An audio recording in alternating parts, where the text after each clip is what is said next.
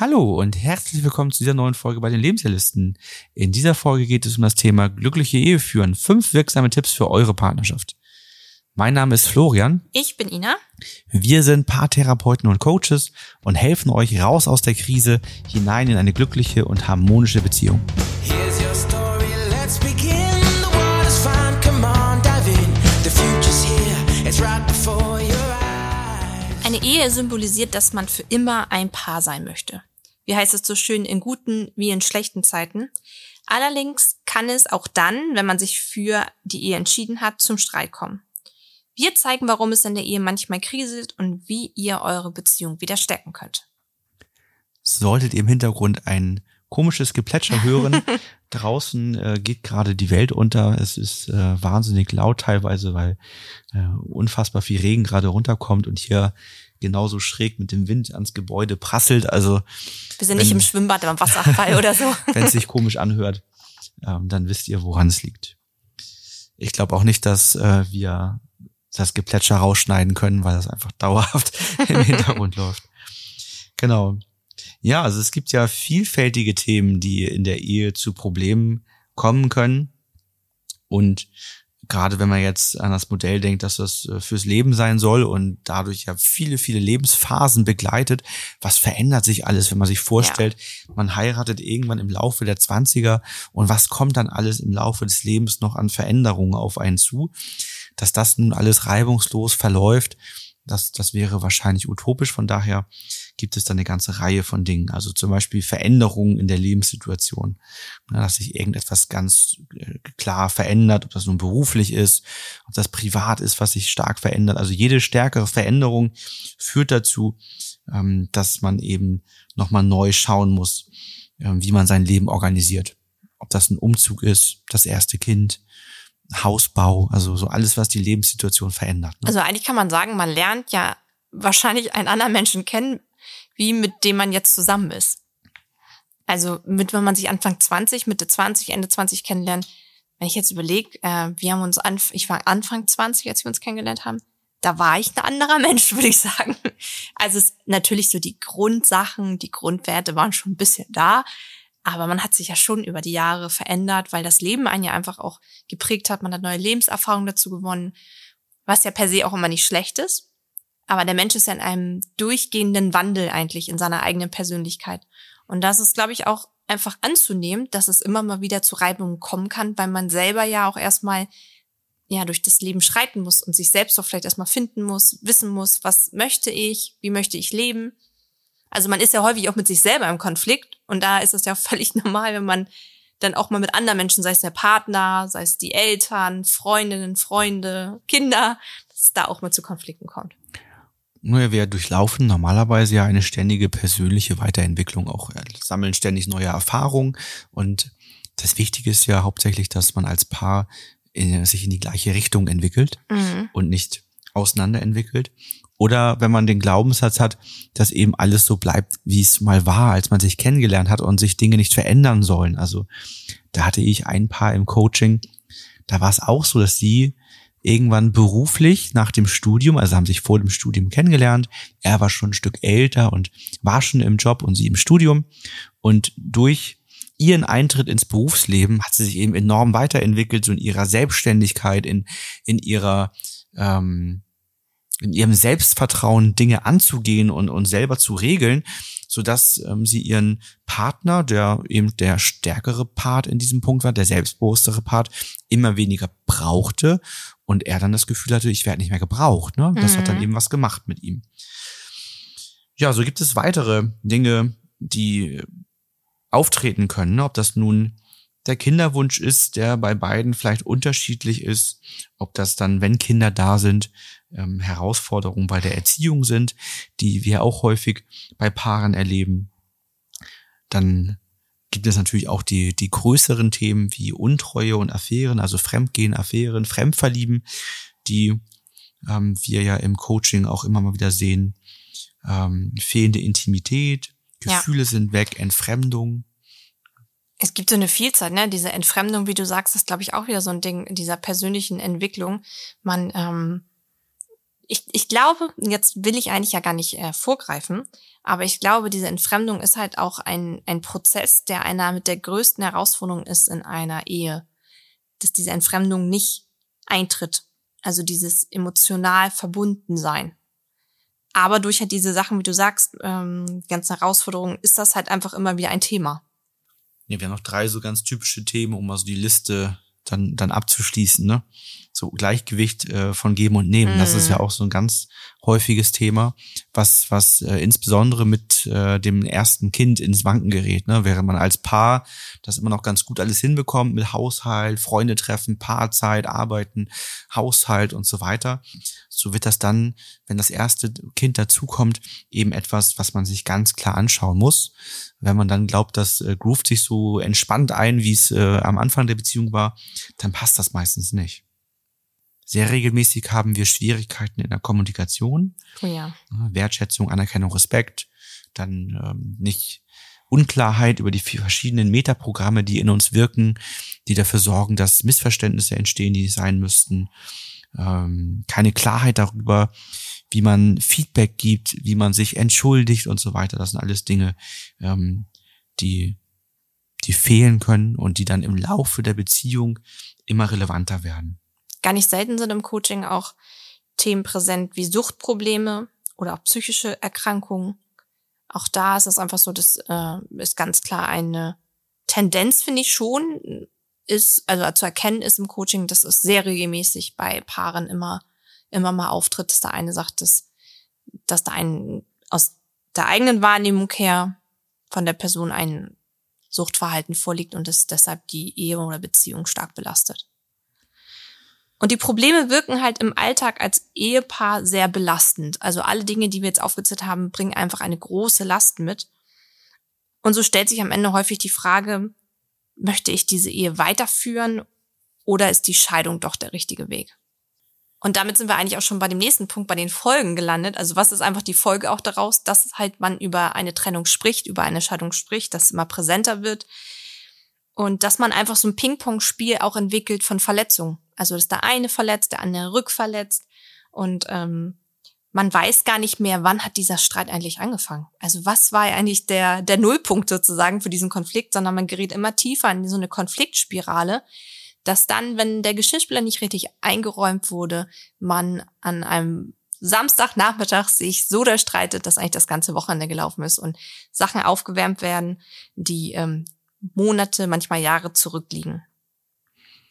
Ja, das ist ganz häufig der Punkt, äh, an dem Paare dann ja auch bei uns ins Coaching kommen. Denn die Frage ist ja, wann war es mal gut?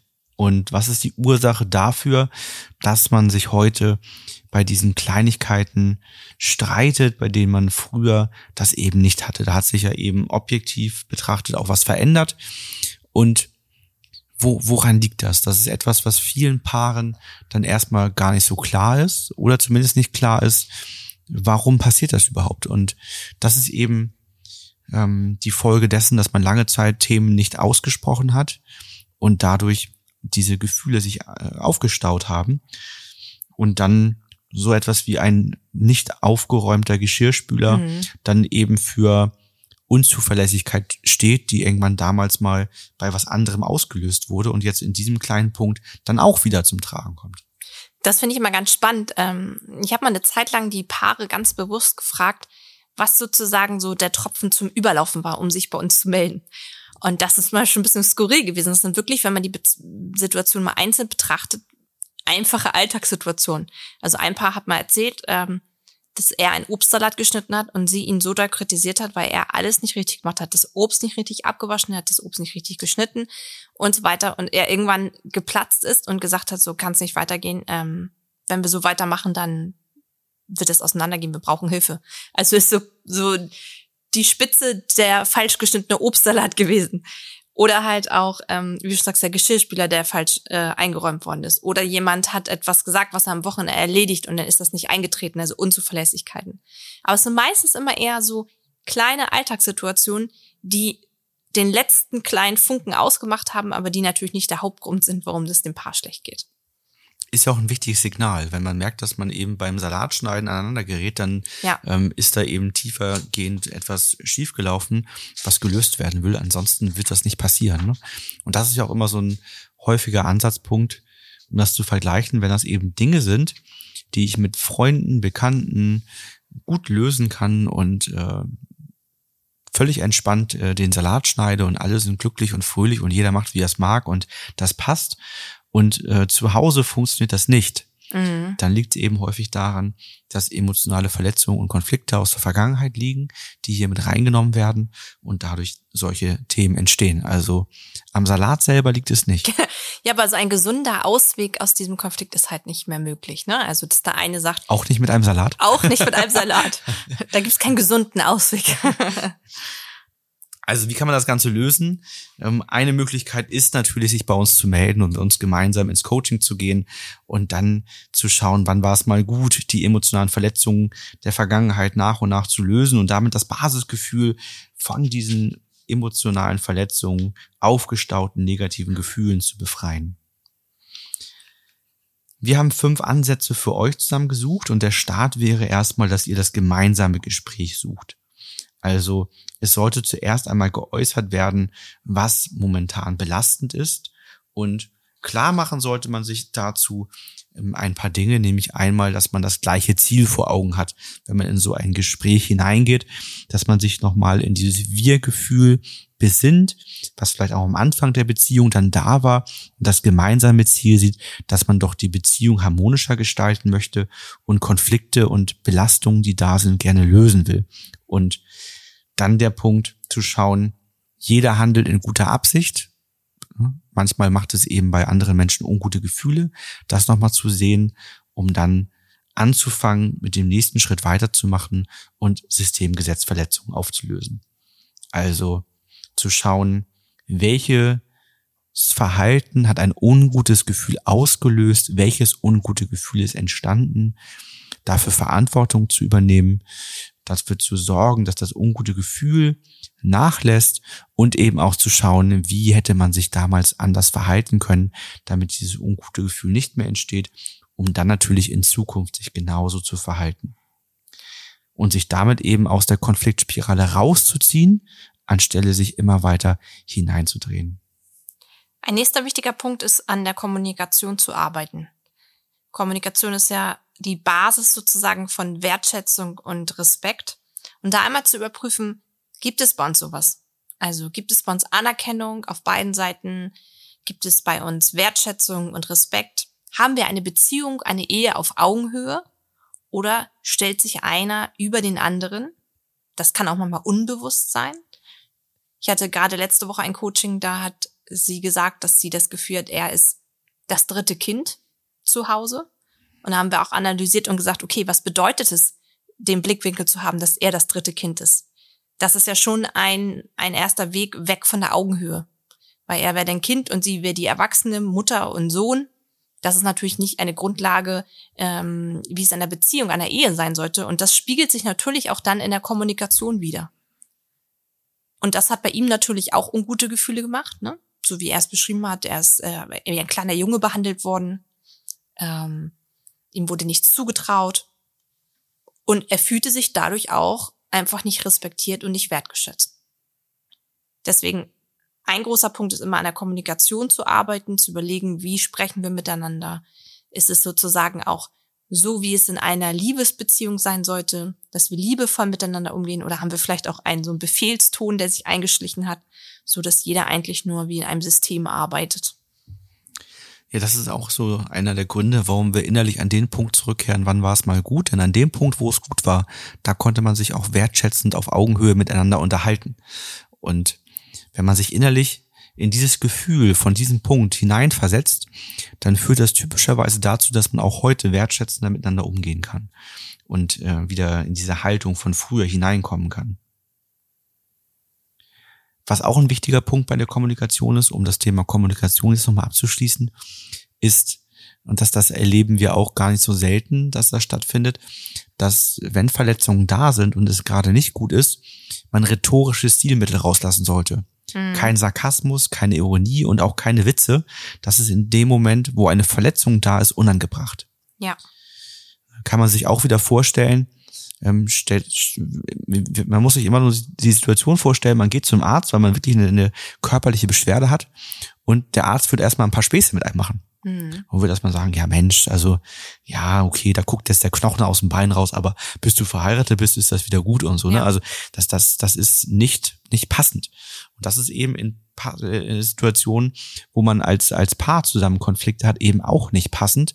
Das ist nicht der Moment, ähm, dem Ganzen mit, mit Humor, mit Sarkasmus, Ironie und Co. zu begegnen. Das sind manchmal äh, Dinge, die man macht, weil man vielleicht gerade sich nicht, nicht stark genug fühlt, nicht genug Ressourcen hat, weil das so ein typischer Moment ist, ähm, negative Emotionen vielleicht auch ähm, zu kompensieren. Aber wenn wir wirklich Verantwortung für das Gefühl übernehmen wollen, was wir bei jemandem überzeugt haben, dann funktioniert das nicht durch rhetorische Stilmittel, sondern dadurch, dass wir gerade raus sagen, was ist. Der nächste Punkt wäre neue Routinen etablieren. Damit ist gemeint, dass man ähm, einfach auf die Kraft der Routinen gerne zurückgreifen soll. Also Routinen erleichtern häufig den Alltag, weil wir nicht mehr dauernd über Sachen nachdenken müssen, sondern wir haben eine Routine dafür. Und es gibt einfach auch Sicherheit, dass man selber weiß, was kommt, der andere weiß, was kommt und es deshalb auch zu weniger Unstimmigkeiten dann kommt. Routinen sind natürlich immer so ein bisschen darauf abgestimmt, auf das Leben, welche Herausforderungen man gerade hat. Es gibt immer Momente, da braucht man ein bisschen mehr Routinen. Ähm, dazu fällt mir mal klassischerweise ein, finde ich, wenn ein Kind auf die Welt kommt, da hat man, ähm, da sucht man gerne Routinen, da braucht man Sicherheit. Ne, da guckt man auch sehr genau auf die Schlafenszeiten, da guckt man sehr genau, dass alle gut versorgt sind. Also da ist das Leben einfach sehr eng geprägt, so von Routinen. Aber es gibt einfach auch Momente, da ist alles durcheinander und da wünscht man sich vielleicht eher ähm, auch weniger Routinen, weil man sagt, das kann ich gar nicht etablieren. Das heißt, bei Routinen muss man immer einen Blickwinkel darauf haben, sind die gut für uns? Machen die ein gutes Gefühl? Oder limitieren die irgendwie was oder machen mir Stress? Dann ist natürlich eine Routine eher was Negatives. Und da ist vielleicht nochmal immer wichtig, eine Routine heißt ja auch Routine erstmal, weil sie durchaus am Anfang ähm, vielleicht auch Stress macht, weil sie ungewohnt ist. Das heißt, man braucht schon ein bisschen Zeit, um sich daran zu gewöhnen, um aus einer Routine eine neue Gewohnheit zu etablieren. Und dann fällt einem diese Gewohnheit irgendwann auch sehr leicht. Eine ganz wichtige Routine, die wir auch häufig empfehlen, ist dann eben so ein Reflexionstag ähm, durchzuführen, wo man mal sich, sich ein bisschen Zeit nimmt und über die letzte Woche spricht und schaut als so als Sicherheitsanker, dass wirklich alles gut ist, man keine Themen vergessen hat, man nicht aus Zeitgründen, Ressourcengründen irgendein Thema unausgesprochen gelassen hat. Und man kann es natürlich auch als Planungsmöglichkeit für die nächste Woche nutzen, um eben so Dinge, die wir angesprochen haben, Ausgleich von Geben und Nehmen, gemeinsame Zeit, wer macht was, wie und so weiter, ähm, dann sich gleich anschauen kann. Wer hat welche Termine, wer kümmert sich um welche besonderen Dinge, wer kauft was ein, was essen wir die Woche, wer macht wann Sport. Also all das könnte man sich dann eben für die nächste Woche gut schon mal ansehen, damit das eben in eine gute Richtung läuft. Wenn das nicht funktioniert, dann ist die Möglichkeit natürlich wieder da, sich im Coaching Unterstützung zu holen und sich genau diese ganzen Themen mit uns oder unseren Coaches in unserem Team sich näher anzuschauen und eben nachhaltig zu lösen. Wir hoffen, wir konnten euch einige Tipps geben, wie ihr eure Ehe wieder etwas aktiver gestalten könnt, wie ihr wieder glücklicher werdet und freuen uns auf die nächste Folge. Bis bald. Bis dann!